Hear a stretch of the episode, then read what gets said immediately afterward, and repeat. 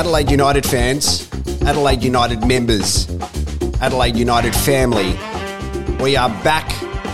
Season 22 23 Isuzu Ute A League men's competition and Liberty A League women's competition. Your Adelaide United are back, and we are very excited about that. Um, and we're in a, a, little bit of a different location for this series or season of the Pitch podcast because um, ultimately, what we are doing is using our ability to utilize technology and go on location. And right now, we are sitting looking over the newly redeveloped Coopers Stadium. It's it's been a long time coming, uh, a long time in the making, and it's better that someone else can share with you what you are going to experience on Sunday when um, hopefully you all turn up to Coopers Stadium, 2.30 kickoff against Perth Glory. Our first home game of the new season because it's it's awesome. So to tell us more, CEO of Adelaide United, Nathan Kosmina. Nathan, thank you for joining us on the pitch. Jarrod, how are you?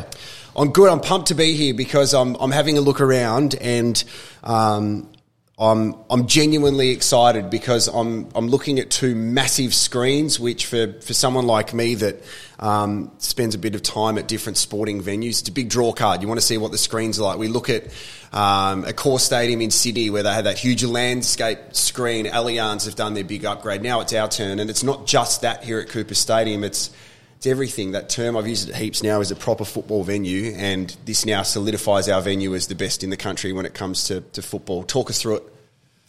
Yeah, well, there's a bit there's a bit going on still. We're we're, um, we're there now, but uh, there were many a day where I was wondering whether the place would actually be ready for the 30th of October. But um, Look, it's been a big undertaking, and I suppose we initially need to thank um, Adelaide Venue Management who have um, run this project between the end of our last season, which was Melbourne City uh, in the semi final here, um, up until this game. So, fans that come in will see a drastically different Coopers Stadium. Whilst it's still the same, um, it's had, a facelift and a long overdue facelift in that. The last time anything meaningful was done to this place was the Olympics. So, about 98. Um, pre that was the 60s, I think, when um, uh, the, the original Western Stand was originally built. But they brought it into the 21st century. We love this place, our fans love this place. Um, football pundits around the country love this place, best stadium in the country. Basically, every time we get a commentator here, we get that comment. Um, because of its boutique nature, the fact that it's got history, um, it's the same turf of grass that was played on, you know, back in the 50s. Socceroos have played here, so on and so forth. But what it's lacked in recent years is modern amenities, um, the roof being the main one, um, but just everything people come to expect from a modern, modern stadium. Um, when you talk about the big screens, you talk about lights, you talk about ease of access. Uh, it was it was well overdue, and now this this is now brings it in line with with what I would consider you know the, the modern fan experience. Um, people will come in here and, and enjoy a better match day aside from the football. We've obviously been proud of our football in recent years, but we haven't been able to deliver what we've wanted around the football, and I think this season will be different. and Everyone will really enjoy it. Let's lift the curtain on what's going on behind us because if you can hear minimal noise in the background where um, we've got a gurney on some of the stuff to make it look nice and clean. They're testing the lights out at the moment, and my word, they are bright. Mm. Like even during the day. Now we're recording this in the afternoon, um, but they are certainly bright. So they've been upgraded. There's speakers going around, and the other thing I've noticed is on that eastern stand, um, that that shelter there, which is going to be a real. I guess a, a comfortable thing for our fans to know, especially those ones that turn up early. Um, throughout the summer, there's protection now there from the rain um, and the sun in certain elements of it. And I know if you or your, your, kids play FIFA. Whenever you want to play as Adelaide United, you get to pick a custom stadium that looks like Coopers Stadium, but you never could because we only had one bit of coverage on one of the grandstands. Now we've got like a FIFA stadium that you can pick because it looks like it. So there's a lot there. It's the small things in life for a football fan. You know? Like a roof is like such a talking point. As we joke in the office, it's more than a roof. You know, there's a story to tell around everything that's going on here. But fundamentally, we were just stuck in, you know, and the, the place was built in 98 or upgraded in 98, it was only really half done, to be perfectly honest. Um, the, the roof's on the west, but there was no other roof, um, and there was no real plans for anything to be done in that period. Now we've got a roof on the east, like most stadiums. At least you know we've got fifty percent of it covered, but like most stadiums, we've got a, a, a roof on the alternate halfway line. I think that's the main thing. Obviously, the primary viewing points for football are uh, uh, um, east and west. Um, but having been up there, not having watched the game, obviously, but being up there, it definitely feels different. even even um, uh, you know during the day, it's not raining, but you sit inside, it feels feels better being under a roof. So. I think people really enjoy that. There's a lot of loyal fans. Um, almost our, our, most rusted on are those that sit in the east. You know, you see them lining up. They're the first through the gates. You know, everyone else is sort of strolling in mm. there, running in to get a seat because they're um, even when it's hot or wet, they, they love that side of the stadium. So that'll be more enjoyable. And the lights. That's I've got a real preoccupation with the lights. Um, they're testing them out at the moment. Can I ask a quick question about that? So um, as a as a stadium nerd, they're instantly coming on and off. So does that mean that they have the potential that when we move into 23 and daylight savings goes away, if we have a night game where it's dark, we potentially could turn them on and off pretty quickly. Yeah. So light shows will, will be the norm, obviously at night. Yeah, you know, yeah. So not not for a two thirty kickoff. That said, you can still see it when it's happening now. Yeah. Um, but no change from halogen to LED, LED lighting, uh, which again is relatively common uh, place in this day and age, but what it allows us to do is to switch the lights off and on literally at a switch. Yeah. Um, as opposed to used to be sort of a 20 minute stand down period if you turn them off. We always got worried if they went out one day. You know, this place used to operate largely on generators, which many people wouldn't know because of the, the insufficient power coming into the site. That's one of the things they've fixed. So now we've got the ability to run light shows around pre-game, when we score goals, half time, so on and so forth. And the lights themselves, they've over engineered them. Um, uh, as I said, that's been my big thing. Um, I don't know why, to be perfectly honest, but I just like lights. And mm. now they they are at FIFA World Cup final standard. So FIFA, if they were to, to audit this place relevant to to a, to the World Cup final in Qatar, the lights here would be as good, if not better. They're actually above standard for a World Cup final. So I'm um, looking forward to seeing them in action at night time. But um, coupled with everything else, new speakers, um, you know, sound for those that have been here a long time is something that um, it's often been talked about. Um, yeah, and just the, the, general, you know, we've got new entry points, new turnstiles. So, you know, lines are an issue from time to time on match day. Sometimes it's slow to get in. You know, scanning will be a lot quicker. Um, new food and beverage outlets, you know, so on and so forth. There's a lot that's happened behind the scenes here that um, people won't maybe necessarily notice the roof, the lights, the screens, the audio, the big ticket things. But uh, I think it'll just be a much more seamless experience for people on match day, which will be good. The screens are a really good one to note as well because for the fans, especially at the Red Army side at the northern end, always would have to turn around to look at the screen for replay. So we're keeping that as just a, a scoreboard, I'm assuming, and then we have the the video screens in um, the southeast and the northwest corners, which um, at least we still keep that. I mean, it's not as heritage as Adelaide Oval was, but it also means that the viewing points of those two video screens now are purely for videos when we can have a score solely mm. on our remaining scoreboard. Yeah, having having one scoreboard um, at the northern end was always a bit strange was obviously the way. Well, that wasn't even incorporated into the, the 98 build. That was an, an afterthought. But um, as you say, the Red Army having to turn around to check replays. The screen was upgraded a few years ago. It's relatively small. I think the new ones are about 110 square metres each, 4K, you know, so, so proper um, screen. So us sitting in the west, we'll be able to look over to the southeast corner. Um, opposite side of those in the east, um, we'll look over into the um, northwest. So yeah, two or three big screens now, which is, is quite fortunate. So good viewing for everyone. And then, as you said, we'll probably use the old one um, just exclusively as a scoreboard. So um, it's all coming together. They're all testing it as we speak. Um, we'll test it uh, in, for real on Sunday. And what's um, going on good. at the top at the at the top of the east stand? So who will be going into there?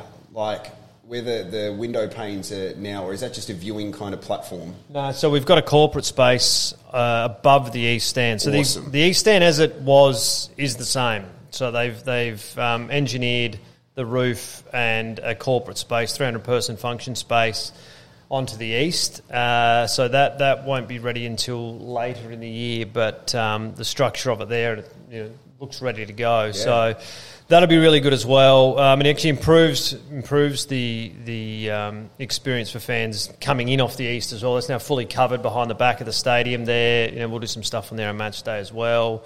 Um, for corporates, I'll come straight off the street. So yeah, lots of just little changes, subtle things on top of those big ticket ones um, that we're just really looking forward to rolling out for the game. Just two things uh, about the stadium before we move into the preview.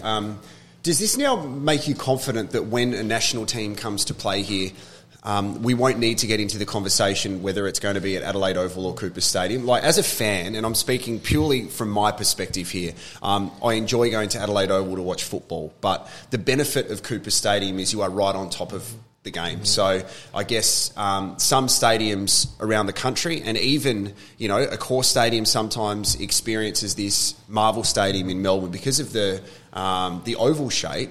Uh, if you are on the wings, you're not sitting on top of the, the ground, and sometimes the LED can get in the way. So, um, this should obviously put Coopers Stadium at the forefront of the minds of the decision makers to go, this is ready to go. With the things that you said, lighting, screens, like it's, it's here.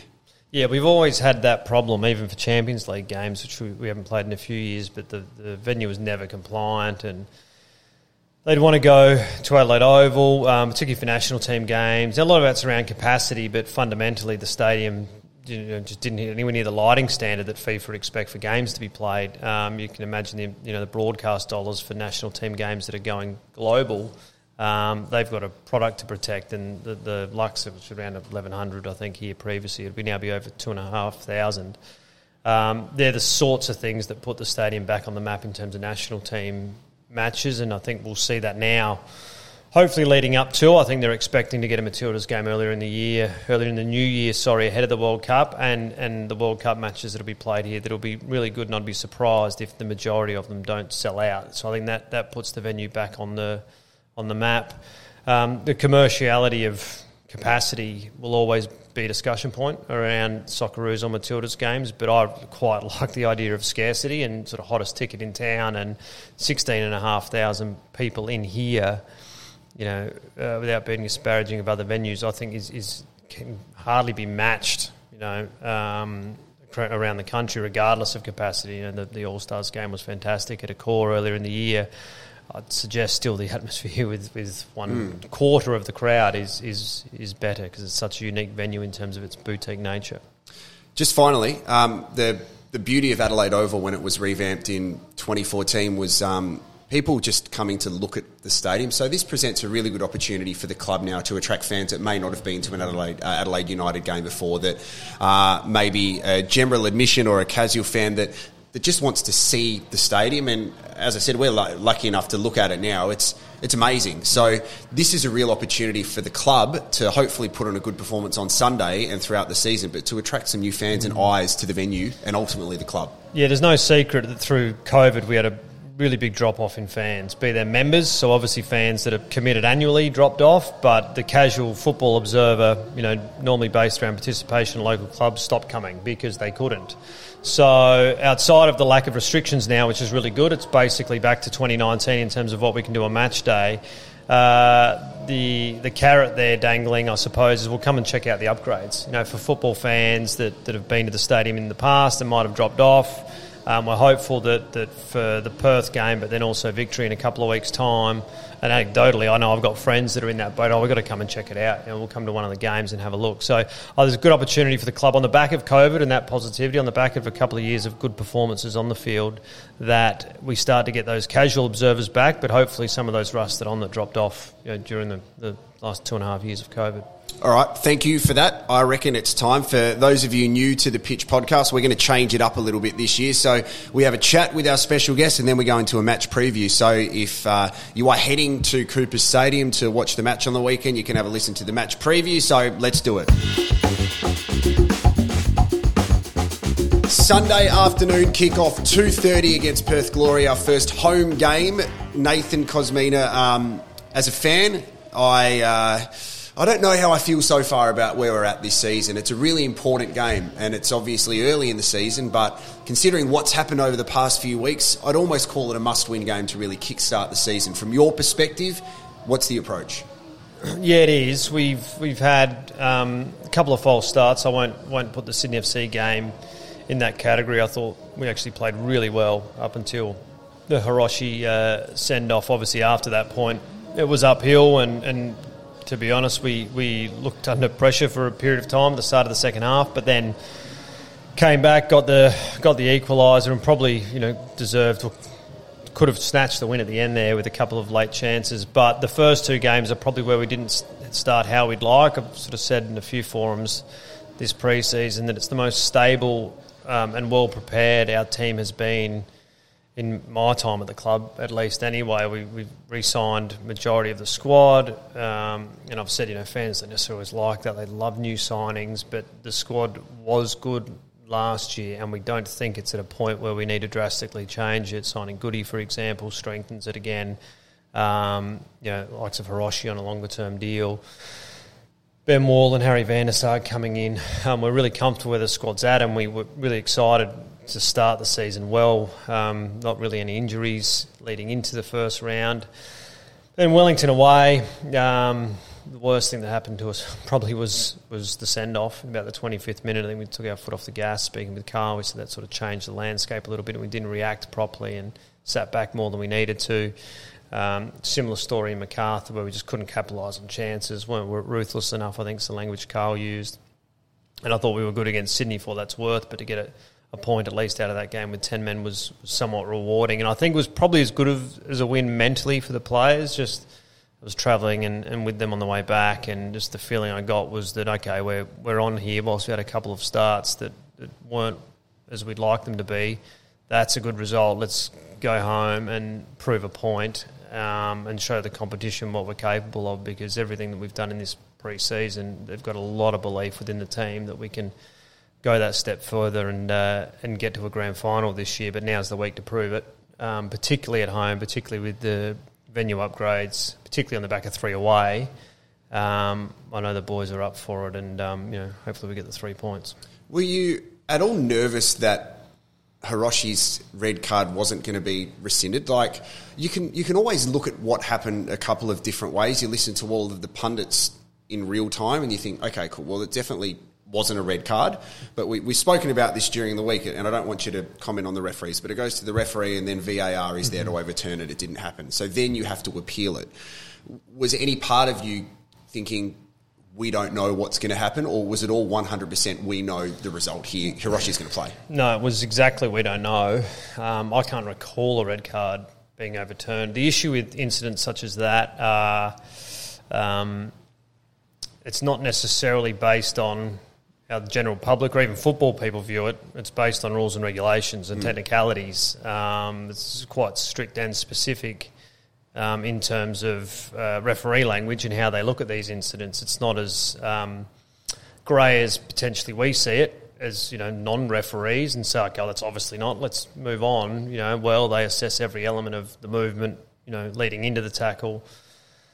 So on and so forth. Sort of the strong opinion and argued the case that on the technical basis it actually didn't didn't satisfy um, a red card aside from the emotion of just looking at it and watching it. So we sort of broke it down in those elements and thought we had a strong case. And um, it all happened real quick. We had to submit Monday morning straight away. Um, the MRP met at four o'clock, and you know that evening had made the decision, the right decision, um, in our opinion. Or it's just the, the opinion of ninety nine percent of not only our fans, but probably Sydney FC fans as well, the right decision was made. So it was good. I mean, it's unfortunate that um, Hiroshi had to miss an hour of the game and potentially cost us a couple of points.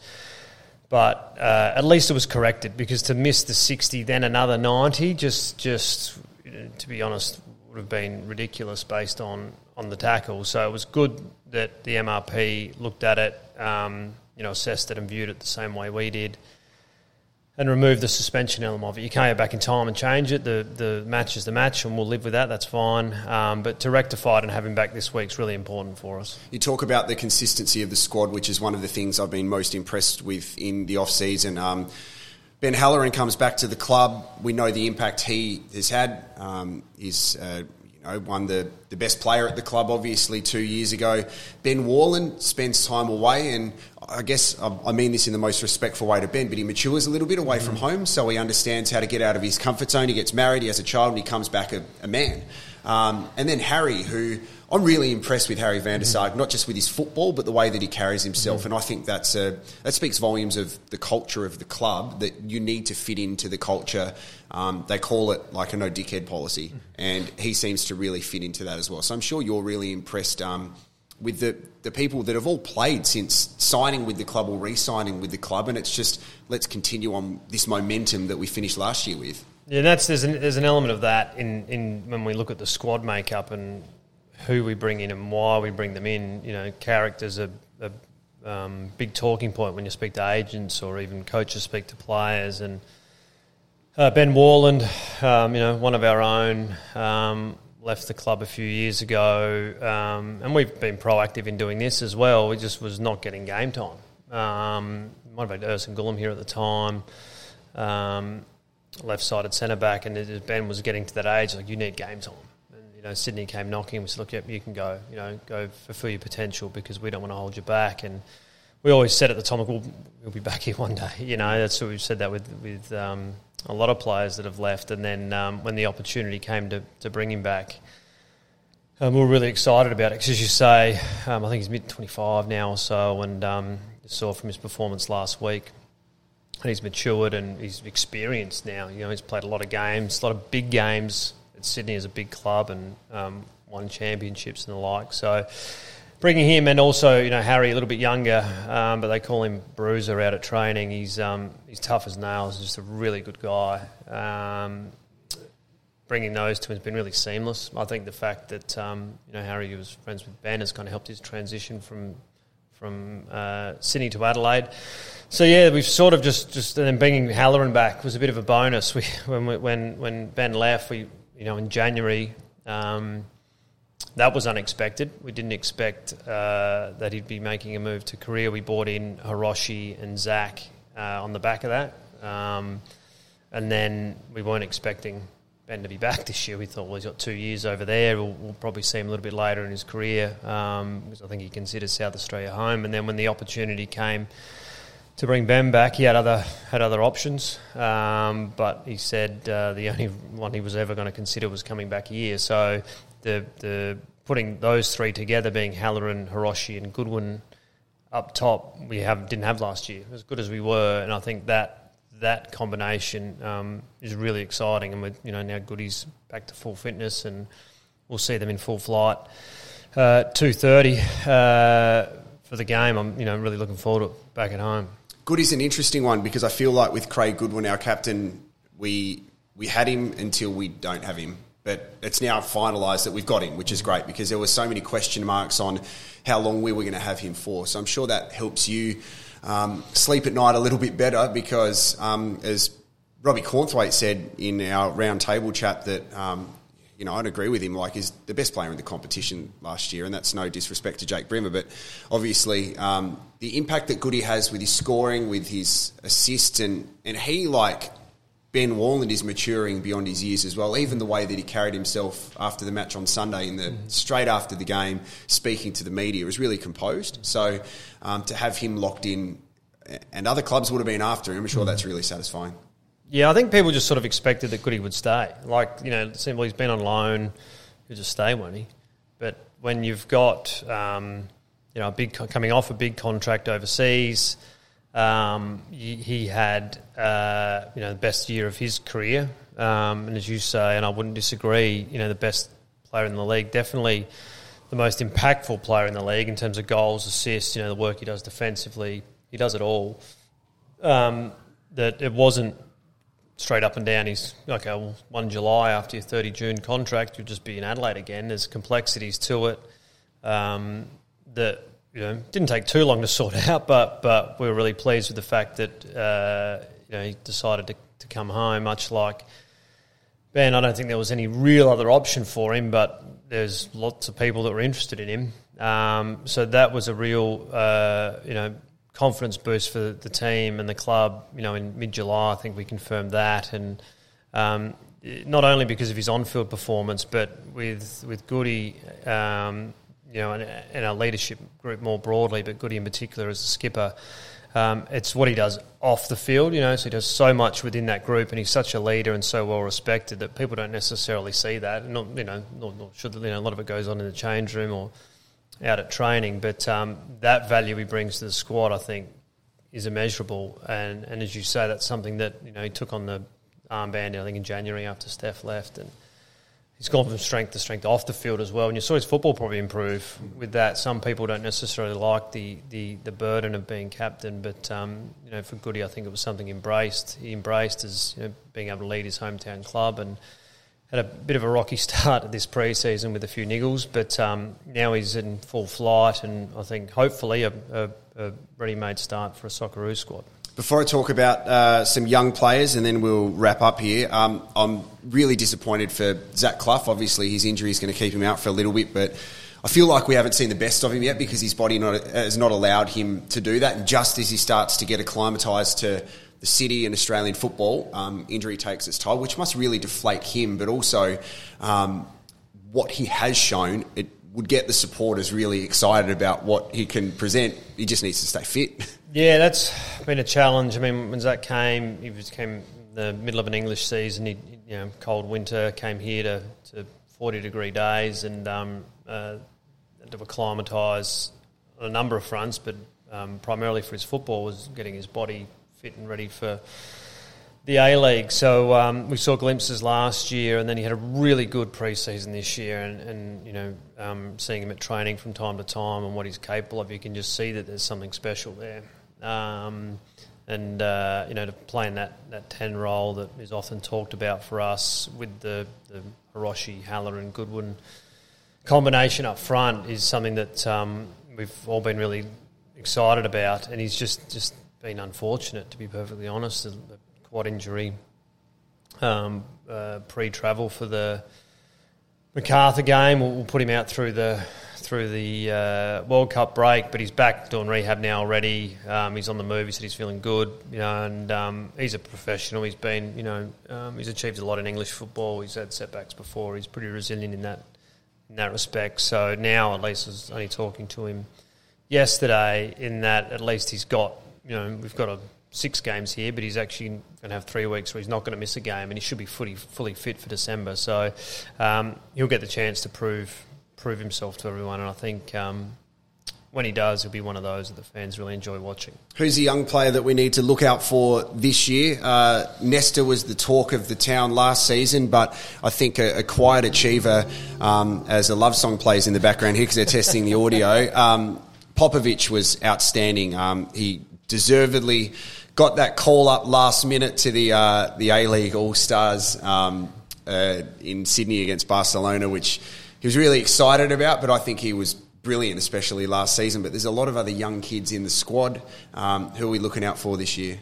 Yeah, there's there are lots. Um, I know Carl doesn't like to name names. Um, I'm not picking the team, so I can you know, maybe be a bit more selective. But no, I mean, there's yeah. Popple was was last year. Nesta as well. Nesta stole the headlines with with his goals. Bernardo um, did really well last year. Um, this year, there's a few others that have started to to get their taste of A League football. Ethan Alagich now come off the bench a couple of times. Um, uh, Musa Toure, uh, the, third of the Toure And there's brothers. expectation. As soon as he came on, there's Yeah, just yeah. expectation something's going to happen. But we've, and it's the same as uh, Johnny Yull. Like Johnny Yull. Almost won the um, the best player in the state in the Mm-hmm. uh, in football south. If he didn't go away, he probably would have won that. So Mm-hmm. we've got these young kids with lots of expectation, but sometimes we forget that they're kids. Yeah, only young was 16, Yeah. Johnny's 17. Um, you forget how, you know, we throw them in the deep end relatively early. That's something we're proud of, and Carl really makes a point of just to expose them. And Johnny got his first game, I think, about 18 months ago. Um, as a 15 year old, he might have even been at the time. And uh, uh, it's just a matter of not putting too much expectation and burden on them too quickly. You know, so Carl will manage their exposure to the limelight, so to speak. Some of them will draw more headlines than others. For Musa, with with two um, brothers ahead of him that have achieved a lot, um, there's expectation on his shoulders. The coaches will manage that. But there's a, there's a group of young kids in there. Um, I've seen you know young Assad. Um, saw some game time earlier in the year. Uh, a couple of others on the bench. Uh, one went on the, you know, young Luka Jovanovic went on his first trip away last week. Um, that will get exposure um, this year, but I think most of them are, are 18 or under. So um, it's going to be, you know, much like it was for someone like Mohammed um, over the last two years, just to manage, got to manage their bodies, um, got to manage them mentally, you know, and just um, give them the opportunity, but not overwhelm them with, with too much responsibility. And Carl's big on that, as he says a lot when, when he talks about giving these younger boys game times, just go on there and have fun. You know, um, don't worry about the technical, tactical aspects too much. You've got a job to do, but don't be overwhelmed. Go out there and enjoy yourself. And normally it, it bears fruit because all these kids have been doing really well for the last couple of years. Just finally, I don't know what to make of Perth Glory. They haven't been home for about three years. They've had so many disruptions, which would be really challenging to find continuity. They've had a, um, you know, a, a coach or two changeover, and, and here they are where I feel like whenever we play Perth, you just don't know what to expect or predict. What's what are your feelings about our opposition over the weekend? yeah, I feel for them. Um, we complain about having three away games in a row leading into this one. As you say, they've been away for two and a half years and under real duress as well in terms of. Um, uh, they're not just away for an away game; they're living away for extended periods of time. Uh, trying to chase COVID bubbles to, to play games, and um, they're unfortunate for them this year that um, their stadium upgrades displaced them, much like us. Theirs are a bit longer than, than ours, but they've been away so far this season. So, look, I think they've had a good win last week. Um, they'll come here. We've got a good record against them here. Um, they'll come here with a lot of confidence um, on the back of that result. Um, they've got a lot of new players, bit of a bit of a squad rebuild for them. I don't think we know a terrible amount about them, other than you know, what, what Carl and the coaches would have watched over the last few weeks. So, um, but to, to speak in sort of football cliches, and I'm sure Carl will probably be saying and doing the same thing, he's not going to get too worried about them. I think he was was. Um, and he was talking to him the other day. He was he was starting to look at their matches and, and you know how they set up and so on and so forth. But but it'll just be about executing our plan and our guys um, being ruthless, as as Carl's spoken about, which has potentially been lacking a little bit, particularly at home. Like I just think our players, you know, Kiddo's spoken about it during the week, how keen he is to come and play here again. I just think the the boys should have the adrenaline running through their veins and be pumped and ready to go. That it doesn't matter who we play, um, we should be winning, um, and I think they're going with that mindset. And I, you know. Um, hopefully the three points and a good show for the fans for the first game back. Well, let's hope the rain stays away because we're not going to talk about the weather forecast. But uh, Nathan, thank you very much for your time, not just talking about um, the stadium upgrade, but also a preview into this weekend's match. We're going to do this every home game as well with different representatives from Adelaide United in uh, our men's and women's team from the coaching staff to you, the fans, as well. So you can always send in your questions. But this has been a welcome back to the pitch as we get ready for Perth Glory this weekend. Nathan, thanks for your time. Thanks, Jarrod.